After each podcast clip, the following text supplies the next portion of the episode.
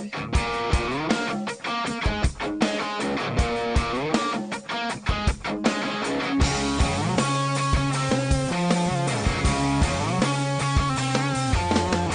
to the Texas Values Report. This is Jonathan Saenz, president of Texas Values.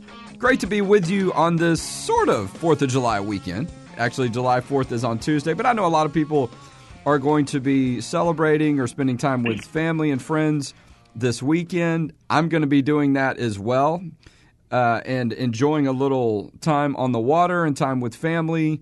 And so, you know, there's some fireworks shows this weekend, some are on the 4th, but however your weekend's going, we hope that you're enjoying it. We hope that you're spending some time thinking about our Independence Day, thinking about really how exceptional our country is, and thinking about the freedoms that we have because of that Declaration of Independence that came down and was declared so many years ago on July 4th. I know I'm going to be reflecting on that as well. And, you know, we're rolling in this the first day of July here on Saturday afternoon, July 1st in the great state of Texas. And so, look, we've got a lot of work ahead of us this summer at Texas Values. And so, look, if you have people that want to get some um, experience working at the Texas legislature with the legislature, we've got a special session that's starting July 18th. We're still looking for one or two interns to come spend some time with us and see up close how the state government works, how the policies work, and all that good stuff. And if you want to support the work we do at txvalues.org, you can do that as well. We're going to be spending a lot of time educating you on these issues of faith, family, and freedom. You know, we work primarily on legislative policy issues, but we also work on court cases and we do a lot of media interviews. And I'm going to have an update on a very big decision from the Texas Supreme Court later in the show. But I want to get right to our guest. Uh, Peter Sprigg is our guest today. He's from Family Research Council, and he's actually the senior, policy, senior fellow for policy studies at Family Research Council. If you know anything about Family Research Council, the head of that group is Tony Perkins.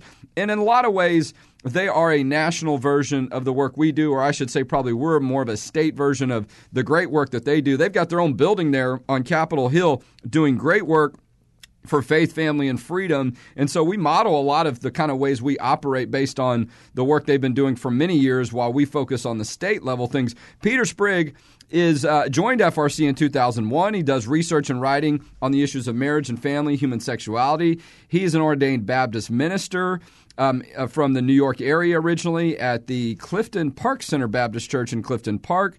Um, he's got his divinity degree, cum laude from Gordon Conwell Theological Seminary from Massachusetts, BA from Drew University, and has done quite well for himself, but does writes, excuse me, and talks about from a very thoughtful perspective the very interesting issues of human sexuality, life, and religious liberty. Peter, welcome to the Texas Values Report. Thank you, Jonathan, for having me.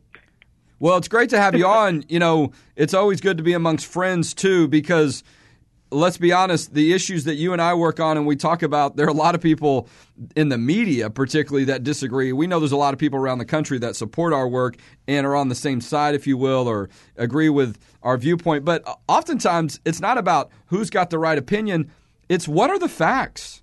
And what I enjoy so much about the work that y'all do at Family Research Council, particularly yours, is pointing people to the facts of certain issues, to certain statistics, to certain facts when it comes to human sexuality and um, unborn children, the biological facts that a lot of people don't want to talk about. And so, as a sociology major myself, that's what I got my undergrad degree in before I went to law school.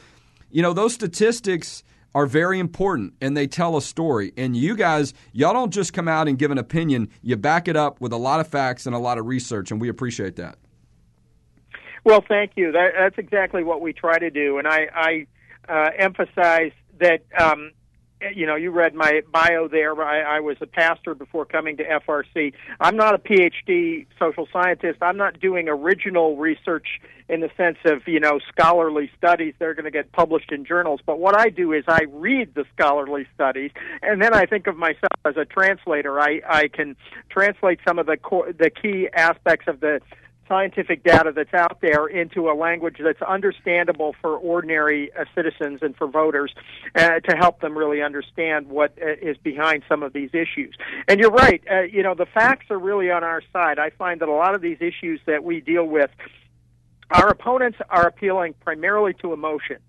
Uh, they are not appealing to facts. They're appealing to people's emotions, to uh, uh, you know heart wrenching stories that they have, or or to um, just a, a framing of the issue in the sense of that it being about compassion and so forth, and ignoring uh, the the harms of some of this. Uh, the harms, for example, of involved in homosexual conduct or transgender conduct uh, that that people just look over, uh, unfortunately. Well, those are very good points. We're talking with Peter Sprigg, senior senior fellow for policy studies at Family Research Council. Sorry, I'm going to get that right. Uh, you got a got a great, long, and very descriptive and accurate title.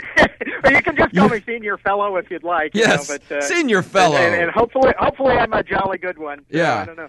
uh, and so, and that's not uh, an indication or any a slight towards your age. You and I are probably about the same age. I don't know. You've done a lot of things. You might be a little bit older than me, but uh, or, or maybe I need to do a little bit more with my time. I don't know. But so. Uh, Peter, I appreciate I think what I'm probably older than you, but uh, that's all right. so I appreciate the work that you've done, and so.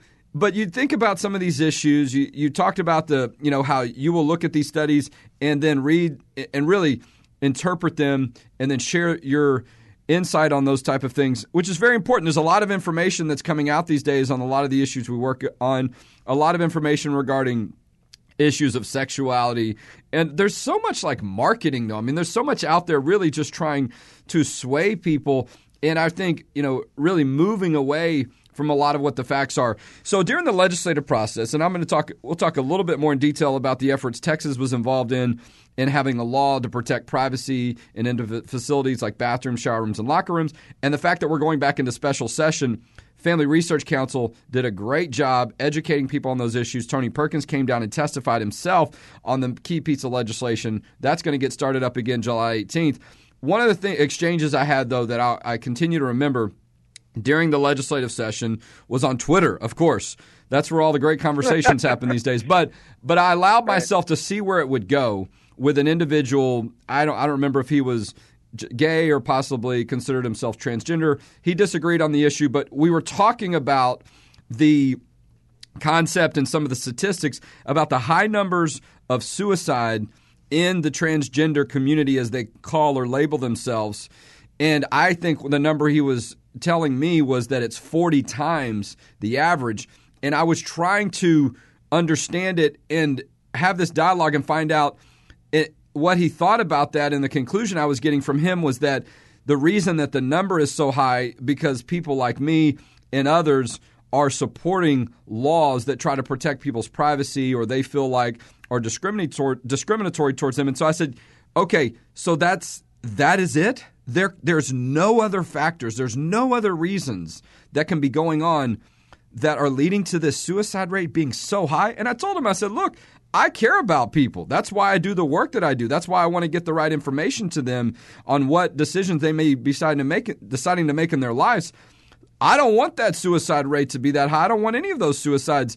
But it's just hard to convince, I think, most people that there's no other factors out there. And so for them to just really kind of dismiss everything else that may be going on related to that issue, um, I just think is very, uh, you know, it, it's just not very effective or excuse me it's not very helpful to the situation. I just don't think it's honest. I'm not calling him a liar. I'm just yeah. saying i don't think they want to see what i think a lot of other people see. And i do think you're in the same boat that i am if you will or the same um, you feel about the same way. You care about people Absolutely, yeah. I mean, I think you're absolutely right. This is a, whenever we point to statistics, uh, you know, showing negative health outcomes, mental and physical health outcomes uh, in that uh, population, they'll say, "Oh, this is because society discriminates against them."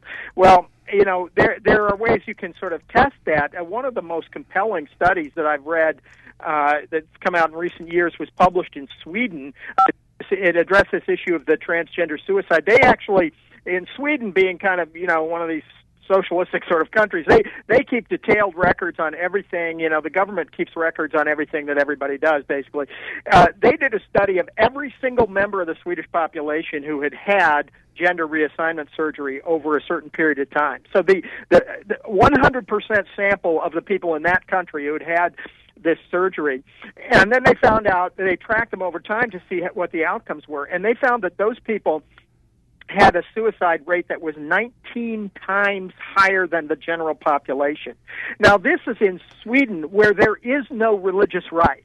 Okay, there there is no Family Research Council or Texas Values, you know, uh, talking about these issues in Sweden. They're told the count, the culture is totally supportive, and um, these are people who already got the surgery that they wanted. So sometimes in this country, you have people saying, you know, oh, you ha- you know the, the the you have prisoners. We've had prisoners, people, a convicted murderer in Massachusetts who was saying, you have to pay for me to have. Uh, uh, this treatment or else I'm going to commit suicide. Um, well, these are people who already had the treatment, so they got all the, the, the treatment you could possibly have, and they still had this suicide rate that was many, many times higher than the general population. And the problem is that there are underlying psychological there's underlying psychopathology in the vast majority of these individuals who experience gender dysphoria. There are other psychological issues. And the tragedy and the reason why it is not compassionate to be you know supportive of this transgender movement is that they are not getting the help for the underlying problems they're being they're not they're not getting the kind of therapy and counseling they need for their underlying psychological problems. Instead they're being told oh you should just have tra- you should just change your gender identity and have tr- gender reassignment surgery and everything will be fine. And everything isn't fine. Well and, and, and that's what uh, that's what Dr. Paul McHugh, by the way, of uh, Johns Hopkins University, found back in the 1970s, and uh, that's why when he was the head of the Department of Psychiatry uh, there, he he stopped this practice of performing these surgeries because he said it's not helping people in the long run. It's not improving their health.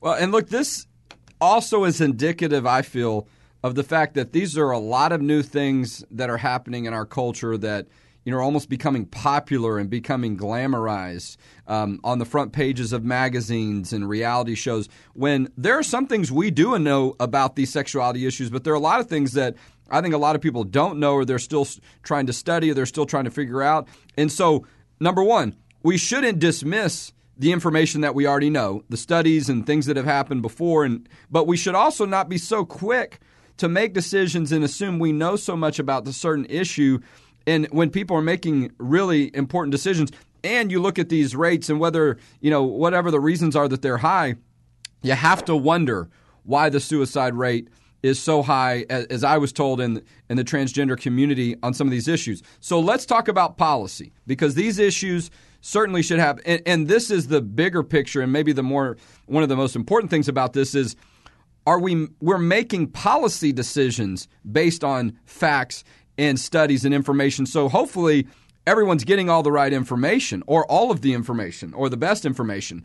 So in Texas, we've been working on an issue the state has of putting forth a bill that would protect privacy in bathrooms, shower rooms, and locker rooms. This issue has exploded over the past couple of years, going from local issues in San Antonio, then to Houston, then in Fort Worth ISD, then North Carolina, then court cases out of different states out of our country, and then the case going up to the U.S. Supreme Court at least for a short while. So, and then a letter from the the the um the President Obama at the time, and then a letter rescinding that letter from Trump. A very active issue. Texas. Right got the, a law passed in the Senate, not the same as North Carolina, some similarities, but different in other ways, that just made it clear you can have an accommodation for a private facility for shower rooms and locker rooms, a private one, an individual one. But if it's a multi use, boys go to boys' rooms, girls go to girls' rooms, bathrooms, and the government cannot enforce a policy that does something different from that, doesn't have anything to do with private business completely um, exempts private business from this issue. Tony Perkins came down here and testified on behalf of it. So did the lieutenant governor from North Carolina.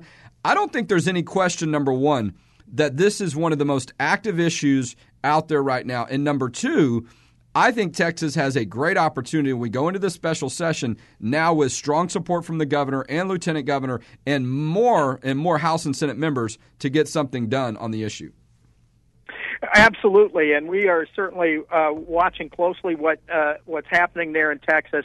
And uh, passing this piece of legislation could set a great example and send a signal to the rest of the country that uh, Texas, at least, will not be bullied by um, by these outside forces, by activist groups and and their allies in the business community and so forth, which are using uh, you know distorted arguments and and uh, uh, just misinformation uh, to try to attack this really common sense legislation.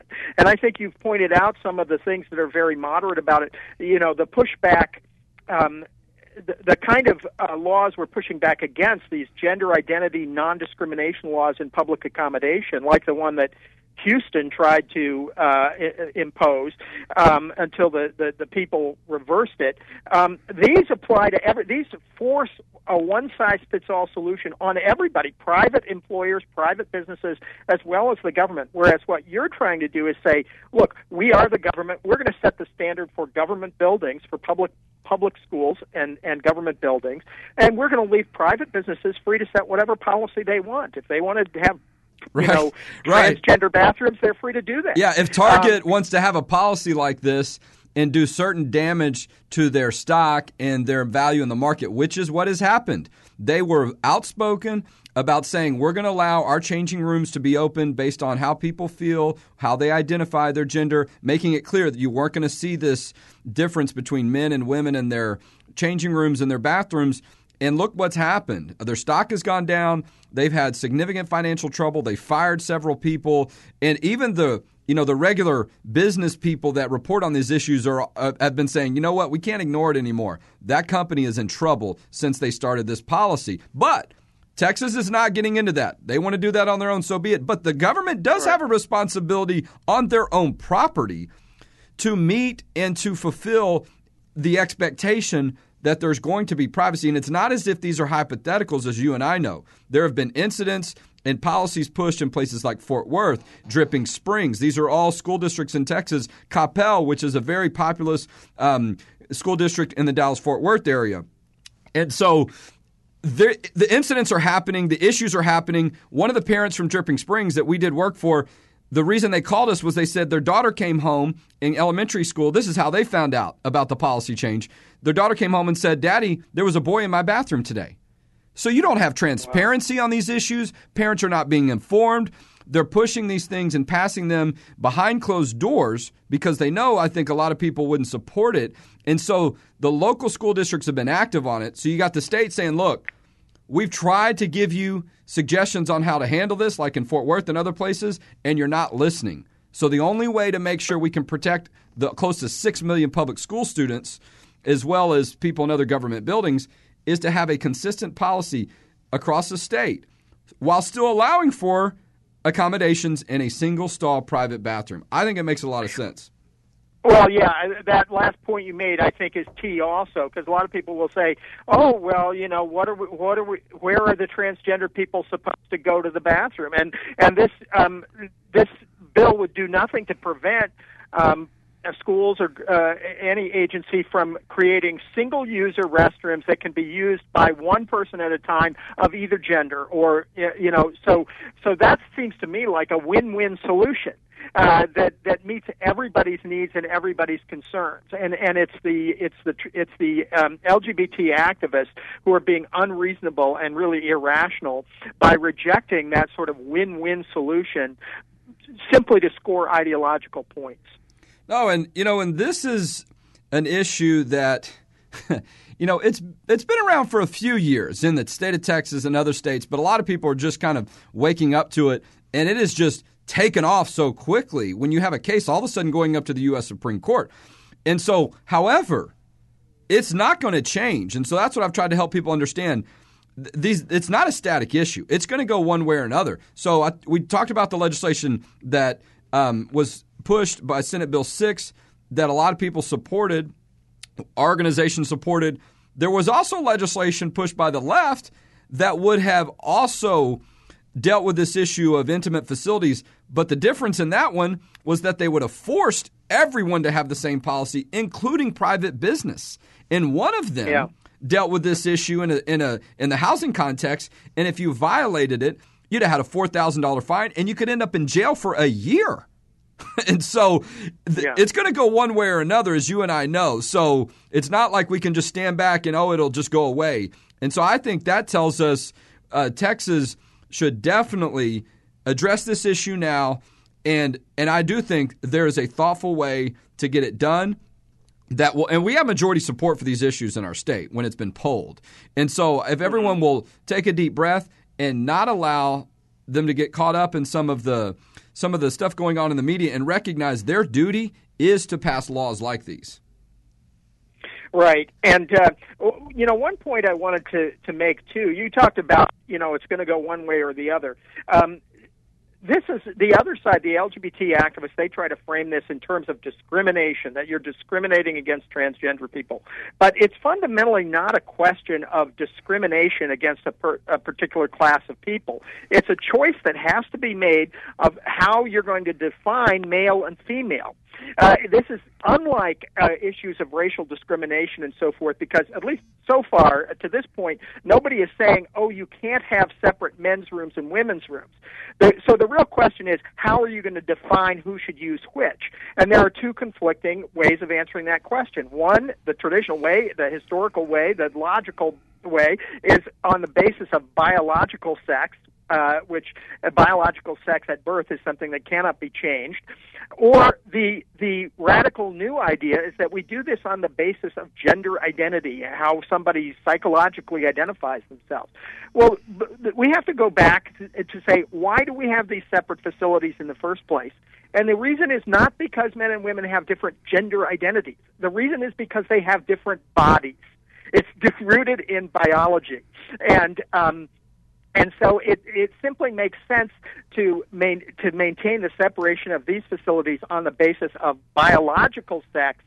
And, you know, other discussions well, of gender identity in other contexts, we can have a separate discussion. But when it comes to these facilities, especially ones where people, you know, appear nude or partially nude, like locker rooms and so forth, those should be separated on biological sex. That's the only sensible solution. And that takes us about back to what we are talking about the beginning of the show, Peter, about facts, about exactly. important details, particularly when you're dealing with policy that impacts millions of people across Texas and then, you know, however many million across the country, if you will, as you see other parts of the country dealing with this. We're talking with Peter Sprigg, senior policy fellow, senior fellow for policy studies at Family Research Council, who's got a lot of history on this issue, has done a lot of research on this issue, has covered it, has broken down studies, has been a tremendous resource, has written extensively on these type of type of issues. And so, Peter, before we let you go, I just want to tell you how thankful we are for the information eh, that you continue to put out, that Family Research continues to put out. You know, really being in that role of trying to educate people. And while I know that where your heart is, and I know uh, you're an advocate, if you will, on these issues because you care. The value of putting out information that allows people to see it, to read it, and to get a better understanding of it. You and I live in this space every day, but most people don't. And so there's a, and, and some of these issues, there is a lot of detail. There's a lot to know. Tell our listeners your website there at Family Research Council so they can take a look at what you guys are doing. Yes, um, our website is uh, just our initials, FRC at uh, frc.org um, for Family Research Council, and you can find all kinds of information there. I'll put in a plug for my latest paper. Uh, this is something at the federal level. Um, uh, it deals with the uh, uh, transgender persons in the military, and we've done an estimate of the financial cost of this radical new policy in the military, and estimated cost uh, taxpayers nationwide $3.7 billion over 10 years uh, to um, try to accommodate uh, people who identify as transgender in the military. That's an example of some of the kind of research we are able to do. That's sub- that's a substantial amount of taxpayer dollar. we we are going to put up a link uh, to that. I'm seeing that on your website right now. So thank you so much. And, and if you'll see too, when you read Peter's piece, I love it. You see the footnotes. He backs it up with his sources just right. like you would expect. That's what I learned in law school. Um, these are not just things we cobble together. And so, thank you for what you're doing.